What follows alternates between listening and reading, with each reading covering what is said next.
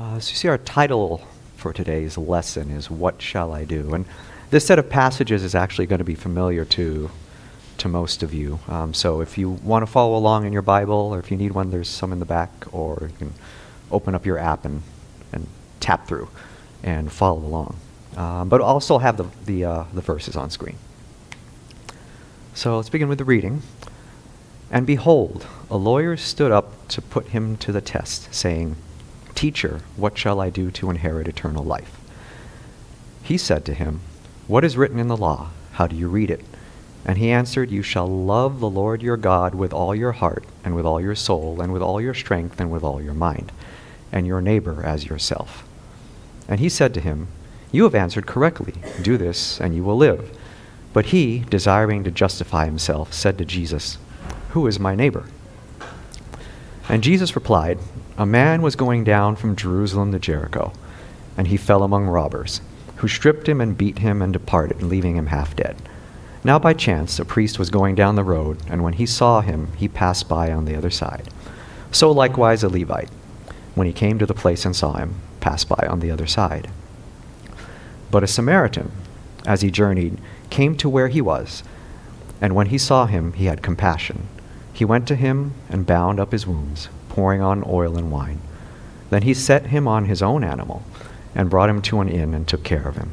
And the next day he took out two denarii and gave them to the innkeeper, saying, Take care of him, and whatever more you spend, I will repay you when I come back.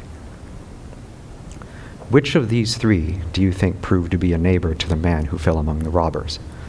He, the lawyer, said, The one who showed him mercy. And Jesus said to him, You go and do likewise. So the, the parable of the Good Samaritan, it's, it's probably the, the most well known of Jesus' parables. And maybe if you grew up as a baby boomer or maybe Gen X, you may have been told when you were a kid, oh, you, you have to be like the Good Samaritan. Go, that, that boy uh, that, that you know who's more interested in science than reading comic books or watching movies. Why don't you go be a friend to him because everyone thinks he's, he's weird? Or that that girl in school who she shows up with half a sandwich and maybe a single cookie and maybe a small little container of juice and you show up there with with uh, like a whole sandwich and a whole package of cookies and a a large jar of juice why don't you go share your food with them? Um, but there, there's a tendency for all of us to focus on the parable that the, in the in the passages that we covered but but actually the entire point of of this part of Scripture, these passages, isn't intended to be about the Good Samaritan. Um, it's actually more about how one inherits eternal life. So let's, let's get a sense of time and place first. So the Lord Jesus Christ is in his, in his final months of his earthly ministry, and he's working his way towards Jerusalem, and he's passing through the towns of Judea, and he's preaching about eternal life, and he's performing miracles. And some of the people in some of the towns are very receptive to what he's saying, and some of them reject him. And during his journey towards Jerusalem, he encounters a lawyer, and the lawyer has a question.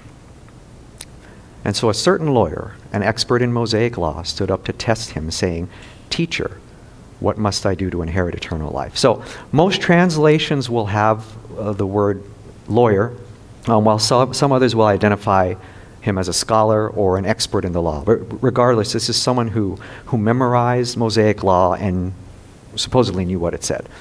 And, and he clearly believed in eternal life because uh, it, was, it was a teaching of the Old Testament, of which this guy said that he was an expert in.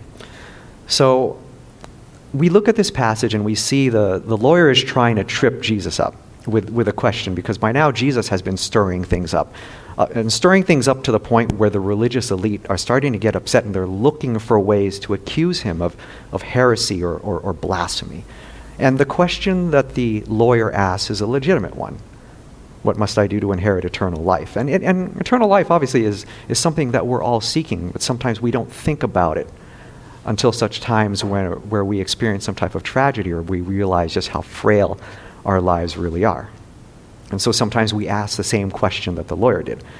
But if the Lord Jesus Christ gives the lawyer and the people who are watching this incident take place an answer that somehow seems new or seems outside of the Torah, then they've got him. That he's fallen into their trap and can be deemed a heretic and a blasphemer and a false teacher. And the, the lawyer, as we, we can see, he actually has a problem here. You can probably spot it in the question that he asks. He asks, What shall I do to inherit eternal life? So his, his focus is I. It's what can I do? What accomplishment can I do? And what works can I perform in order to inherit eternal life? And that's, that's the wrong way to ask the question.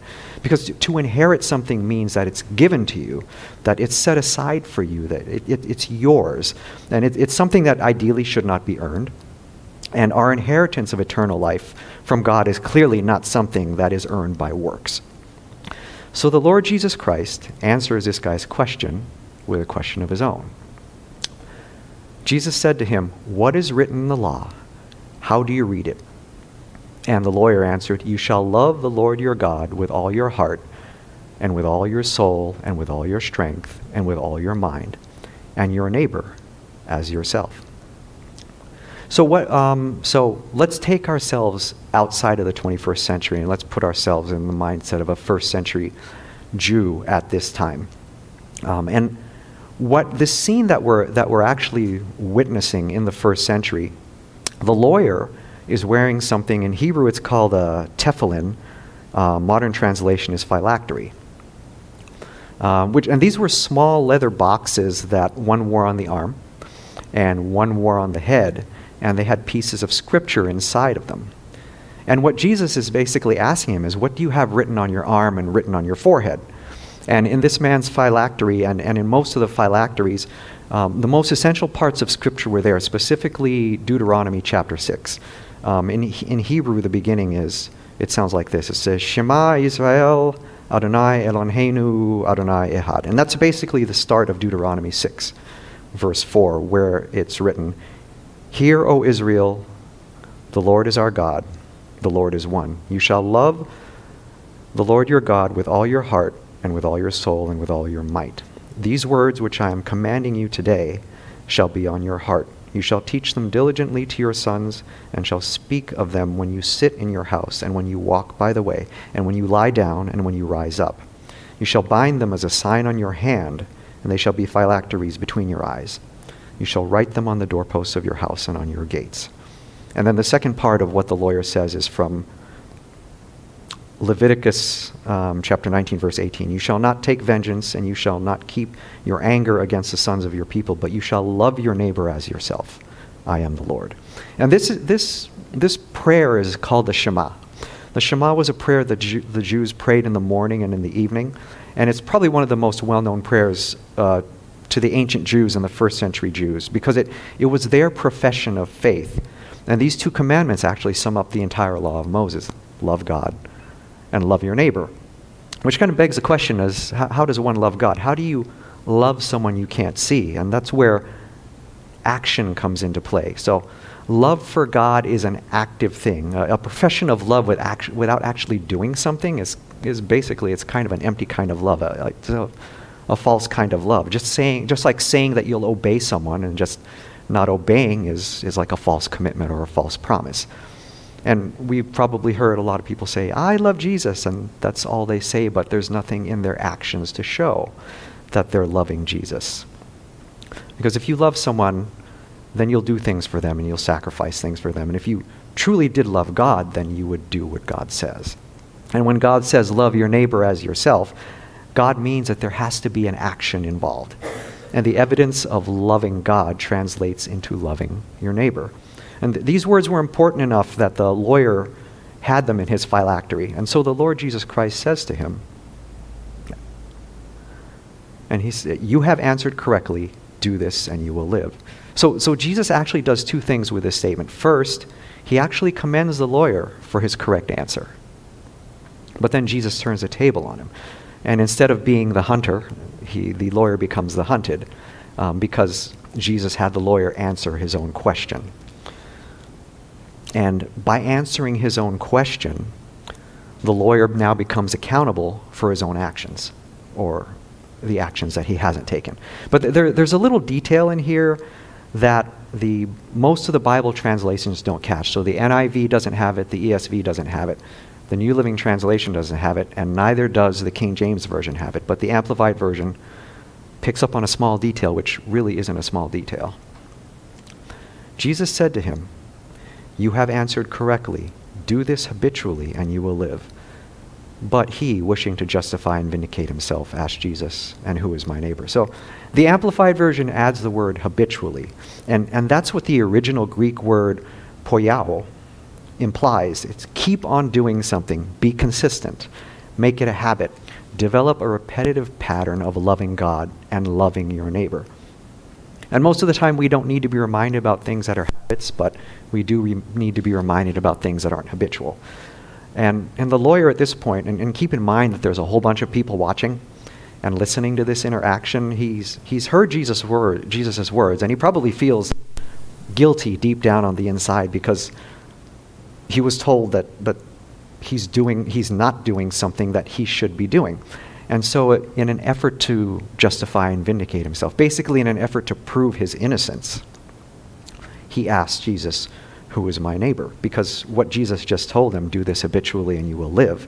It's a, it's a pretty pointed statement, and not, none of us likes to be accused of being deficient in something, uh, especially in front, of, in front of a bunch of people. But, but that's what the lawyer intended to do to Jesus, and now he's had the tables turned on him. So the lawyer must know that according to the law, he's not doing what he's supposed to do. He must know that deep down inside that he hasn't loved his neighbor. And he must know that he's been paying lip service to the law of Moses without actually doing what the law says. And how the lawyer reacts to this is, is a reaction that a lot of people have. It's, it's, an, it's a self preservation type of act that, that kicks in when we get ourselves into a predicament and we want to try to work our way out of it. Where instead of trying to make excuses and work our way out of it, the proper response to a question like this is, is admit guilt, humble yourself, and ask for forgiveness. But the lawyer, he does the opposite. He challenges Jesus. Well, okay, you told me that I need to, do this habitually the, in order to live. What are your terms? Who is my neighbor? Define the neighbor. And so Jesus replies with the parable that we're all familiar with.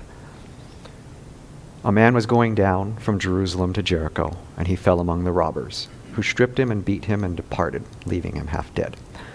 Now, by chance, a priest was going down that road, and when he saw him, he passed by on the other side. So likewise a Levite, when he came to the place and saw him, passed by on the other side. But a Samaritan, as he journeyed, came to where he was, and when he saw him, he had compassion. He went to him and bound up his wounds, pouring on oil and wine. Then he set him on his own animal and brought him to an inn and took care of him. And the next day he took out two denarii and gave them to the innkeeper, saying, Take care of him, and whatever more you spend, I will repay you when I come back. Um, so we're not going to uh, examine the parable itself in great detail today. That's actually for next week.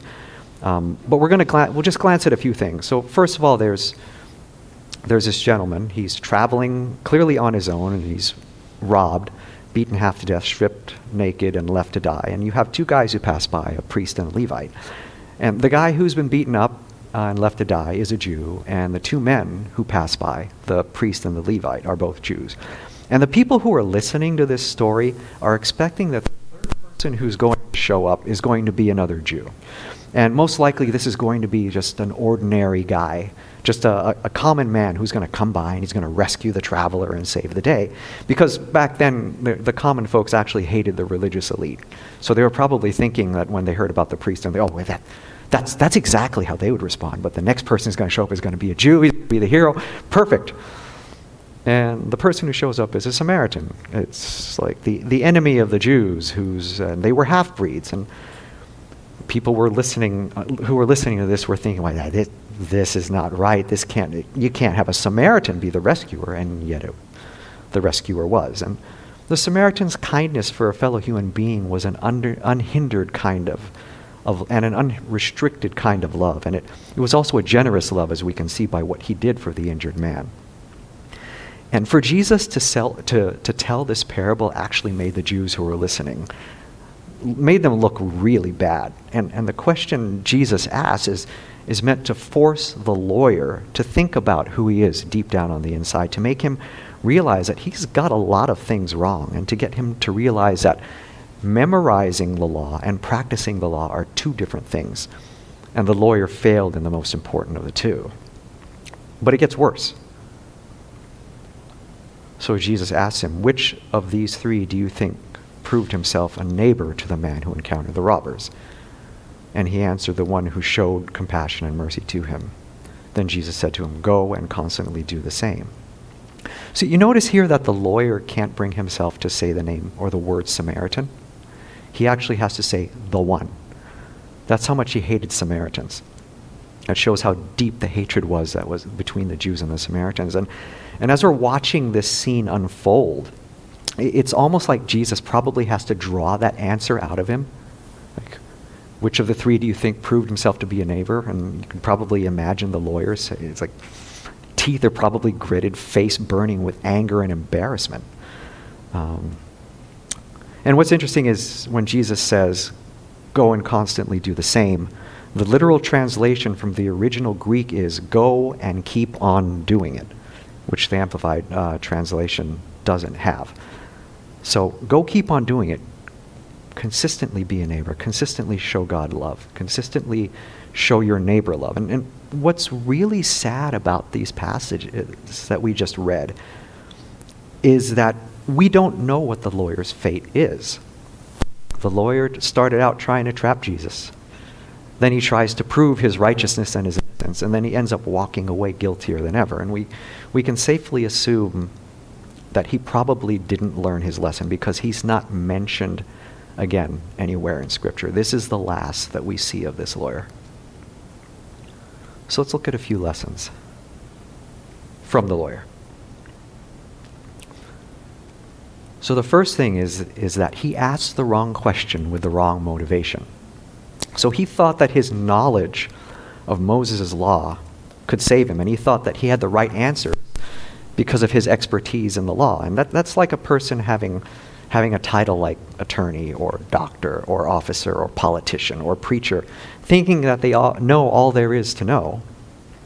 But there's an inherent danger in, in having titles when we give ourselves titles. And when we, when we have that piece of paper that, that gives us that title, because sometimes we automatically think that that title or that degree automatically entitled, titles us to think that we're more than we really are.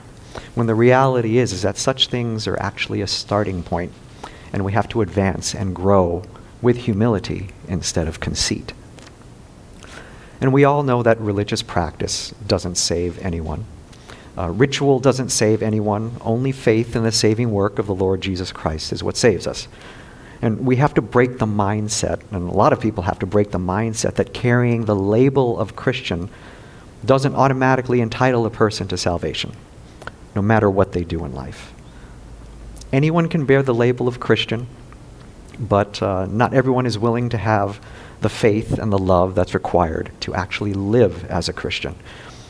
But that's why we have the Holy Spirit who works in us and works on us. And most of the time, if you're open to the leading of the Holy Spirit, He might remind you that you need work, and sometimes in very uncomfortable ways.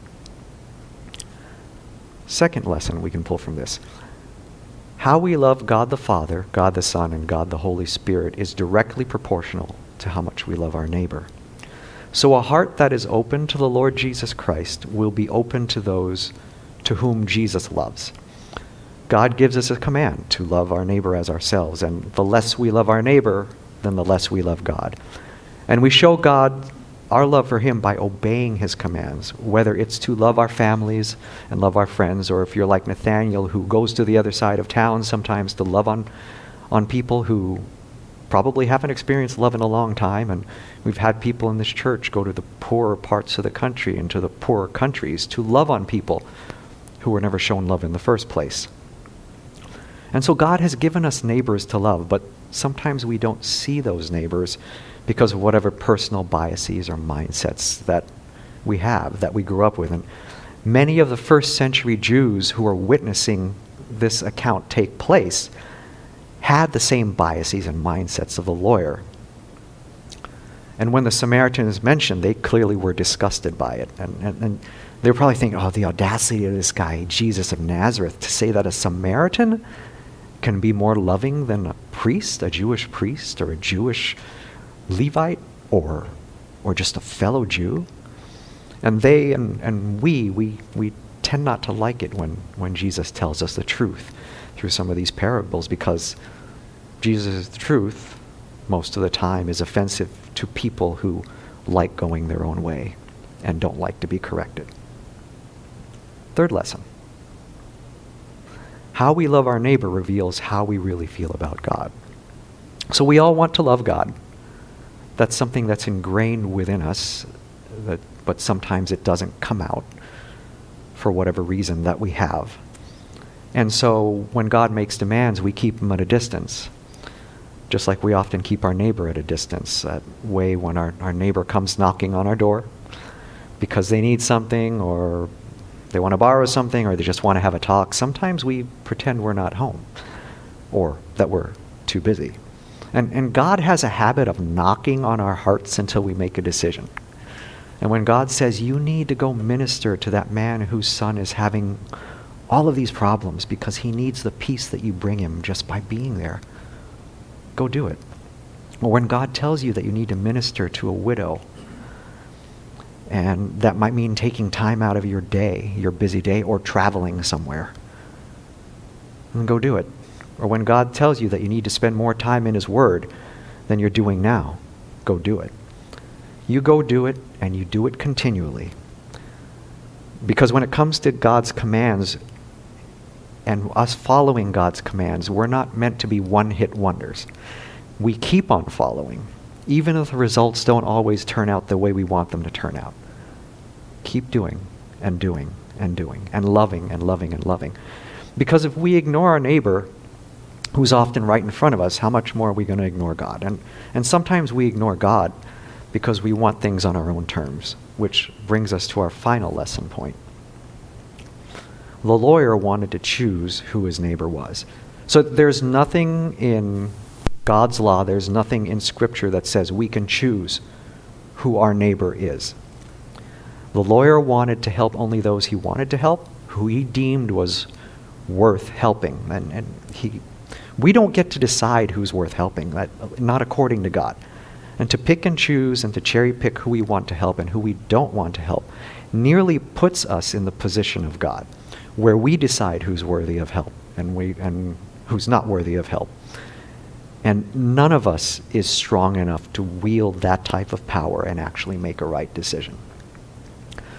And like Christ gave up his glory in heaven and gave his life for us so that we would have his example to follow. And the Lord Jesus Christ came for all people, for all people who would willingly accept him as their Savior. He didn't just come for a select few like the Pharisees and the Sadducees and the other religious elite.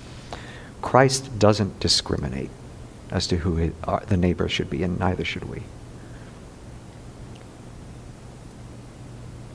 So here's a few things to ponder.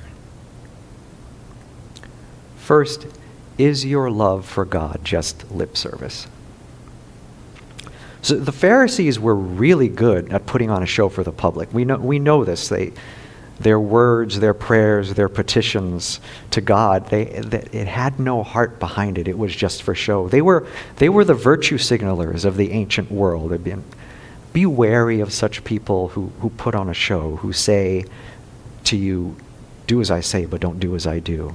And be wary of the people who preach themselves, too, as if their experience matters more than the gospel of the Lord Jesus Christ. We must love God as if He is our own personal God. And this, this relationship with our, with our Creator and, and with our Savior and with our counselor, this is a relationship we need to value and pursue. And, and God isn't like someone who you would meet on a, on a dating site where the profile looks really good, and so you swap texts and hoping to meet if you're actually brave enough to meet in person. Um, being in a relationship with God is almost like being stuck in a broken elevator with someone you're close to. There's nowhere you can go from this person.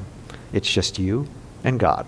And He knows when you're lying, He knows when you're trying to puff yourself up, He knows the deepest hurts that you have, and He knows the greatest joys of your life and the worries that you have about the future. Loving God means loving Him with all that you are, even with all of your hurts, even with all of your losses, even with all, with all of your mourning and whatever makes you happy, whatever brings you joy. Ritual practice and religious practice is not loving God when you don't know or don't care about the meaning behind what you're doing. So we have to go beyond just ritual and religion and actually spend time with the one who made us and let him through the Holy Spirit lead us in this life so that our testimony isn't just hollow words. Which brings us to our second question. What is written in your own personal phylactery? So we, we, we all actually do have personal phylacteries. I, people have bumper stickers, car magnets, the wallpaper on your phone, um, Bible verses that we send to each other, that we tweet to each other, that we email to each other, that we text to each other, that we post, or that we hang on the walls in our homes. Everyone has a phylactery. And whatever you have on your phil- in your phylactery tells a lot about the person you are right now. Whatever you think, whatever your hand reaches out for, are the things that are precious to you. And they guide you because those are the things that you have ever before you. And whatever the world tells you to hold in your hands, let it go and fill it with what God wants you to take a hold of. A sacrificial ministry instead of buying junk that you don't need or developing a godly character instead of having the best reputation in your community, anonymity instead of fame, humility instead of having an arrogant, attention seeking pride. Whatever the world puts in your head, swap it out for the Word of God. Let His words guide you and your thoughts and push out those things that the world says are important because they're not. The world constantly wants us to love ourselves because when we love ourselves, which is a natural instinct of the fall, then everyone else becomes irrelevant. And loving yourself in the end will take you to a very, very lonely place. And remember, too, that what you carry in your personal phylactery is actually a promise that you make. So choose wisely what you put in your personal phylactery. This brings us to our third question do you choose who your neighbors are? Well, we, we all want to choose who our neighbors are because that's a safe place for us, because that's what we know. But, but Jesus doesn't want that. The, the best way to know if you're choosing who your neighbors are is to see how defensive you get, you get when you're asked to help someone who has a genuine need. And most of us will rise to that occasion, but a lot of us have been so battle scarred because we've to help someone in need, only to be burned in the process. But the Lord Jesus Christ uh, wants us to keep doing it anyway, to keep reaching out to your neighbor, to keep loving your neighbor, even if they've hurt you. Pray for them. Pray for your enemies who've hurt you. And dare to actually love your enemies. So the, the Greek word used for love in these passages is the Greek word agapao, and that's the original Greek word in the Bible, but many of you will probably recognize the modern Greek equivalent, which is agape. So, agapao is the highest form of love. It means every part of you, physical, mental, and spiritual, is involved in loving someone. It, it, it is an unconditional love. And agapao is the word for love that is used in the most well-known Bible verse, John 3:16.